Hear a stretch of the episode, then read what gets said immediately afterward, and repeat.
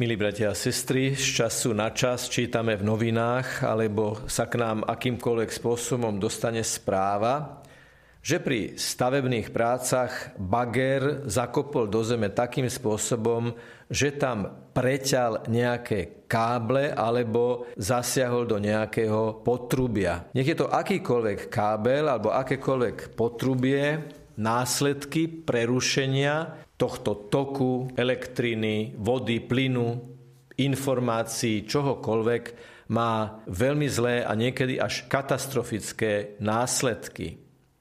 Stáva sa to preto, že tí, ktorí vykonávajú tieto práce, nemajú dostatočne zmapovaný terén, to, čo je pod povrchom terénu a preto neopatrnosťou a silou prerušia spojenie. Niekto nemá vodu, niekto nemá plyn, niekto nemá elektrinu a niekto nemá jednoducho prístup k dátam, pretože sa prerušil ich tok. Ako si v tejto dobe lepšie vieme porozumieť tomu, že na to, aby sme mali nejaký výstup, napríklad aby tu v štúdiu, v kaplnke televízie Lux svietilo svetlo, Nevyhnutne k tomu svetlu prichádza nejaký kábel a ten je pripojený zase na nejaký zdroj, odkiaľ tá elektrina prichádza. Istý kňaz si všimol, že sa v jeho kostole objavili noví ľudia. A po určitom čase mu prišlo zvláštne to, že chodia do toho kostola často a vždy si sadajú so železnou pravidelnosťou na to isté miesto. Až nakoniec zistil, že pri oltári bočnom je tam zásuvka a títo ľudia tam nechodia ani tak preto, aby sa modlili, ale preto, aby si zadarmo dobíjali svoje mobilné telefóny. Jednoducho aj oni pochopili, že na to, aby si dobili telefóny, aby mohli komunikovať, musia nájsť nejaký zdroj energie. Ale neurobili to práve najpočesnejším, najsprávnejším spôsobom.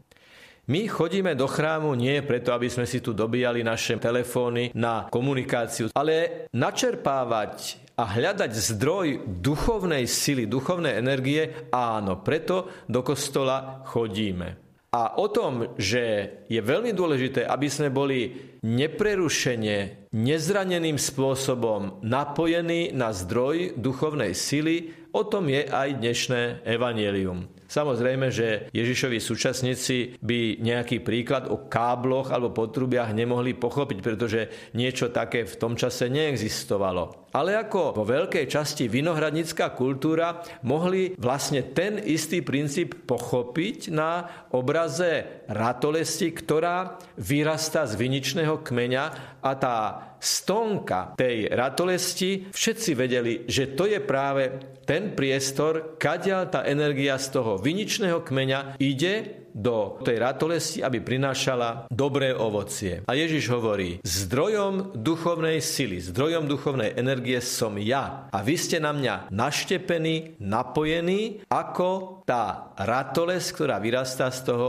viničného kmeňa. Nádherný obraz, ktorý je všetkým jednoducho veľmi zrejmý a my sa dnes môžeme pýtať, aké sú tie spôsoby naštepenia sa na Ježiša Krista. Ako to máme urobiť, aby sme trvali trvale a sústavne si uvedomovali, že bez Ježiša nič nemôžeme urobiť. Bez Ježiša sa nám v plnom zmysle slova nič nemôže podariť. On hovorí, lebo bezo mňa nemôžete nič urobiť. To je ako keby taká centrálna veta tohto evanielia, ktorú je veľmi dôležité si zapamätať.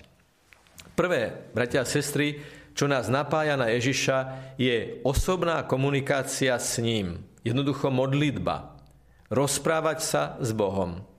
Tak ako v medziludských vzťahoch rozhovor rozvíja, prehlbuje a utužuje naše vzťahy, v duchovnom zmysle slova náš rozhovor s Ježišom, naša modlitba k Ježišovi, naša úcta k Ježišovi rozvíja a prehlbuje náš vzťah k nemu.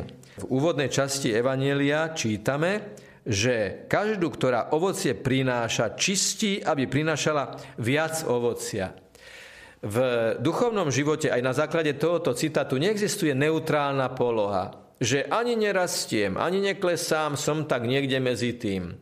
keď nerastiem, tak klesám. To znamená, alebo tá ratoles prináša ovocie a preto prináša stále viac ovocia, alebo ovocie neprináša a preto je odrezaná, odpadne. To je tá povestná suchá ratolesť. Prvé je modlitba, bratia a sestry. Osobná, plná viery, plná otvorenosti, plná vedomia Božej prítomnosti a Ježišovej láskavej, naliehavej, účinnej ochoty, lásky, túžby dotýkať sa nášho srdca, aby sme z neho stále čerpali tú duchovnú silu žiť podľa jeho prikázaní. Ale ako je to jasné aj z prvej vety tohto evanielia, je tu veľmi úzka podmienenosť a prepojenie medzi tým, čo sa modlíme a medzi tým, čo robíme. Naše modlitby by mali ústiť do skutkov. Nemyslím teraz čiste na charitatívne aktivity, ktoré je potrebné robiť a v tejto dobe ešte potrebnejšie. Ale skutok je aj reakcia v nejakej situácii. Skutok je aj rozhodnutie v nejakej dileme. Všetko je to skutok, ktorý vyplýva z toho, z čoho čerpám, na čo som napojený, čo je zdrojom energie mojej duše, čo je zdrojom tejto sily. Čiže modlitba a skutky Modlitba vyvoláva potrebu konať skutky a keď konáme skutky a podarí sa nám niečo dobré a súčasne sme si vedomi našich ľudských limitov, ten skutok nás zase vracia k tej modlitbe. Modlitba, skutky, skutky a modlitba. Je to taký blahodárny kolobeh, ktorý jeden bez druhého nemôže byť. Ale čo je naprostým základom, je pokora bez pokory, to znamená bez uznania toho, že sme na Ježiša odkázaní, že bez neho naozaj nič nemôžeme urobiť, sa nám naozaj nemôže podariť priniesť dobré ovocie. Aj táto korona kríza nás učí tomu, že nemáme všetko pod kontrolou. Učí nás, že neporúčíme vietru deždi, ako sa to spievalo za komunizmu s takými mesianskými ambíciami vtedajších ideológov. Korona kríza nás učí, že nás niečo, ako to povedal pápežský kazateľ Raniero Cantalamessa, niečo, čo ani nevidíme voľným okom, čo je malilinké, malilinké, nás môže takýmto spôsobom pokoriť. Je dôležité, aby sme aj túto situáciu využili, aby sme sa prehlbili v tom naštepení na Ježiša Krista. Najgarantovanejšou cestou naštepenia naštepovania, prehlbovania vzťahu k Ježišovi je naša nebeská matka Panna Mária.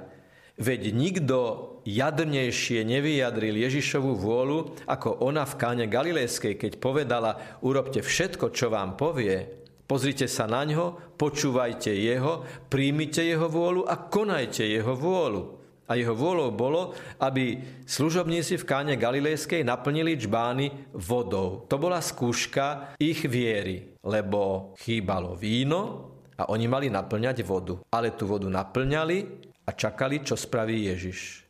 My naplňame každodenné čbány nášho života kvapkami vody, naplňame vodou, aby potom Ježiš to celé požehnal aby to požehnával už počas toho, ako to robíme, aby z toho bolo dobré víno medziľudskej lásky, ktorá svedčí o Božej prítomnosti.